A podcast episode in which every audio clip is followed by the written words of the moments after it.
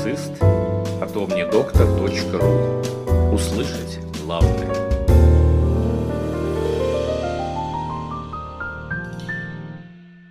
Подкаст предназначен исключительно для медицинских и фармацевтических работников. Коллеги, добрый день! Традиционно с вами Юлия Астраханцева, и мы продолжаем экскурс в мир моноклональных антител. Итак, часть 3, в которой мы поговорим о механизмах действия моноклональных антител. Он может быть связан с прямым и опосредованным действием на таргет, причем действие ряда антител связано сразу с двумя этими путями. Что касается механизма прямого действия. Так называемые прямые действия включают антагонизм растворимого лиганда или рецептора, блокаду межклеточного взаимодействия, агонизм на поверхностном рецепторе, активирующий определенные сигнальные пути внутри клетки мишени или вызывающий гибель клетки. Простейшая форма действия антитела возникает, когда антитело связывает растворимый, связанный с клеткой лиганд или клеточный рецептор и блокирует связывание лиганда с рецептором, тем самым нарушая нижестоящую передачу сигналов, опосредованную взаимодействием рецептор-лиганд. Примером этой активности является связывание фреманезумаба, галканезумаба и эптинезумаба, которые специфично связываются с лигандом кальцитонин ген родственного пептида и блокируют связывание альфа и бета-изоформ кальцитонин ген родственного пептида с его рецептором. То есть в целом принцип работы у препаратов общий – это прервать путь боли с участием белка кальцитонин ген родственного пептида. Соответственно, эти препараты применяются при лечении мигрени. В следующих частях, когда мы будем говорить о терапии, мы подробнее поговорим об этих препаратах. Другой подход заключается в связывании с клеточным рецептором неагонистическим способом, чтобы блокировать связывание лиганда и активацию ниже расположенных сигнальных путей, как в случае эренумаба. Он работает по-другому, влияет на рецептор, особую зону на поверхности клетки, чувствительную к этому белку, но результат тот же, путь боли при мигрени прерывается. Наконец, моноклональное антитело может блокировать межклеточное взаимодействие между лигандом, связанным с клеткой, и рецептором на другой клетке, как и в случае с натализумабом, блокирующим трансэндотелиальную миграцию лимфоцитов путем связывания с лимфоцитарным VLA-4 и предотвращающим его связывание с адгезией эндотелиальных молекул адгезии сосудов. Напомню, что VLA-4 – это мембранный белок, который играет роль в адгезии лейкоцитов на участке воспаления. Лигандом этого рецептора является молекула клеточной адгезии эндотелиальных молекул адгезии сосудов 1, экспрессируемая активированными эндотелиальными клетками. Таким образом, натализумаб может подавлять воспалительную активность в пораженных тканях и дальнейшее привлечение иммунных клеток к очагу воспаления. Применяют препарат при лечении рассеянного склероза. Антитела, действующие как агонисты, имитируют активность нормального лиганда.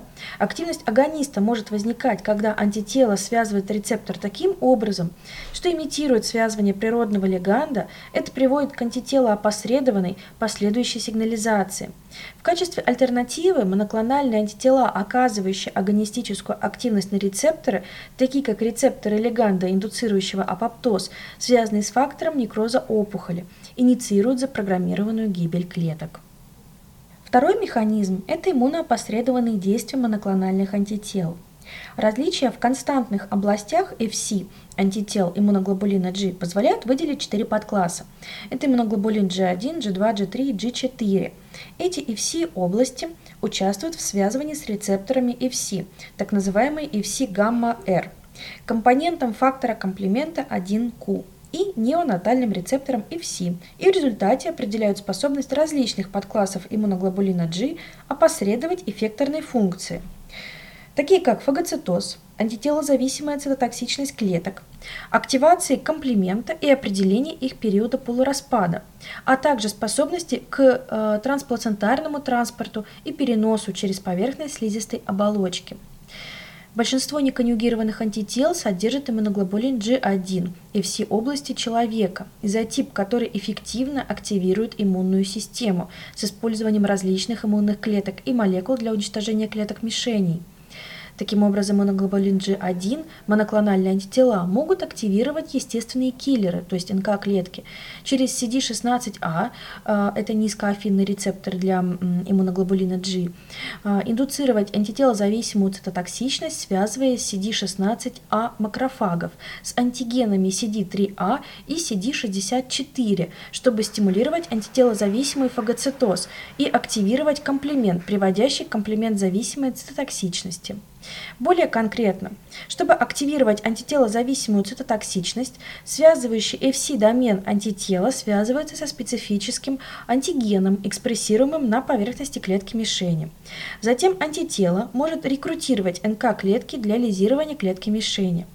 Комплемент-зависимая цитотоксичность запускается, когда фактор комплемента C1 связывает комплекс антитела-антиген иммуноглобулина G1 или иммуноглобулина G3, что приводит к активации каскада комплемента, кульминацией которого является образование мембраноатакующего комплекса, образующего водяную пору в клетке мишени, что приводит к ее лизису.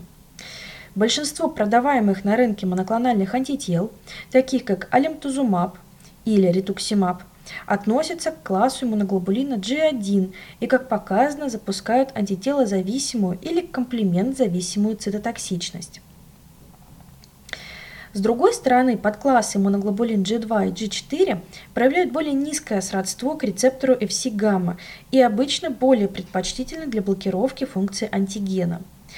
Если более конкретно, то подкласс иммуноглобулина G2 обычно выбирают для нейтрализации растворимых антигенов без индуцирования эффекторных механизмов, такие как в случае с эренумабом или фреманезумабом.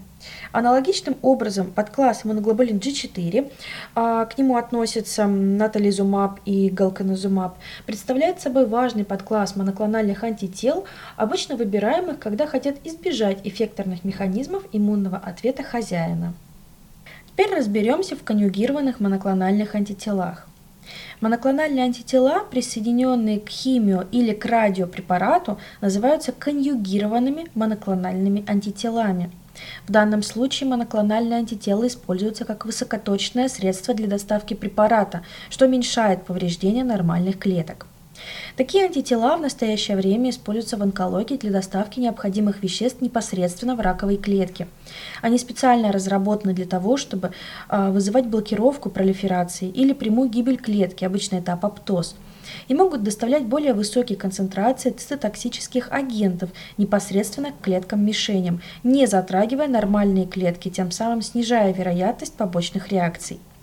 Ибритумумаб тиокситан является примером моноклонального антитела против CD20 поверхностного белка Б-клеток, который конъюгирован с радиоактивным итрием-90 и используется в радиоиммунотерапии. А трастузумаб эмтанзин, также называемый TDM1, представляет собой антитело, которое нацелено на белок HER2, конъюгированный с химиотерапевтическим препаратом и называется просто DM. Хотя конъюгированные антитела не имеют ни клинического, ни экспериментального применения в неврологии, они могут быть использованы в будущем для таргетного уничтожения или передачи лекарств определенным типам клеток. Теперь перейдем к биспецифическим моноклональным антителам. Эти антитела специально разработаны для распознавания и связывания двух эпитопов одновременно. Их уникальная структура дает им неограниченный потенциал новых функций. Объединение двух разных участков связывания в одной молекуле дает новую, более сложную функцию, ограниченную как в пространстве, так и во времени, что не может быть достигнуто введением смеси из двух отдельных моноклональных антител с одинаковой специфичностью. Биспецифичные антитела могут направлять эффекторные клетки к клеткам-мишеням, способствовать интернализации рецепторов, доставлять лиганды определенным популяциям клетки, одновременно блокировать два пути или способствовать перемещению препарата через биологические барьеры. Последнее особенно актуально для неврологии, где гематоэнцефалический барьер является препятствием для проникновения моноклональных антител в ЦНС. Одна специфичность биспецифического антитела может использоваться для доставки его через гематоэнцефалический барьер, например, связывание с рецептором трансферина. А вот специфичность может связываться с белками-мишенями, чтобы блокировать или стимулировать процесс, или разрушать опухолевые клетки мозга. Два биспецифических антитела в настоящее время уже представлены, но многие другие находятся в разработке. В качестве примера существующего биспецифического антитела возьмем блинатумумаб, который показан при преб-клеточном отрицательном по филадельфийской хромосоме рецидивирующем или рефрактерном остром лимфобластном лейкозе. Он селективно связывается с антигеном CD19, экспрессируемым на поверхности Б-клеток, и антигеном CD3, экспрессируемым на поверхности Т-клеток.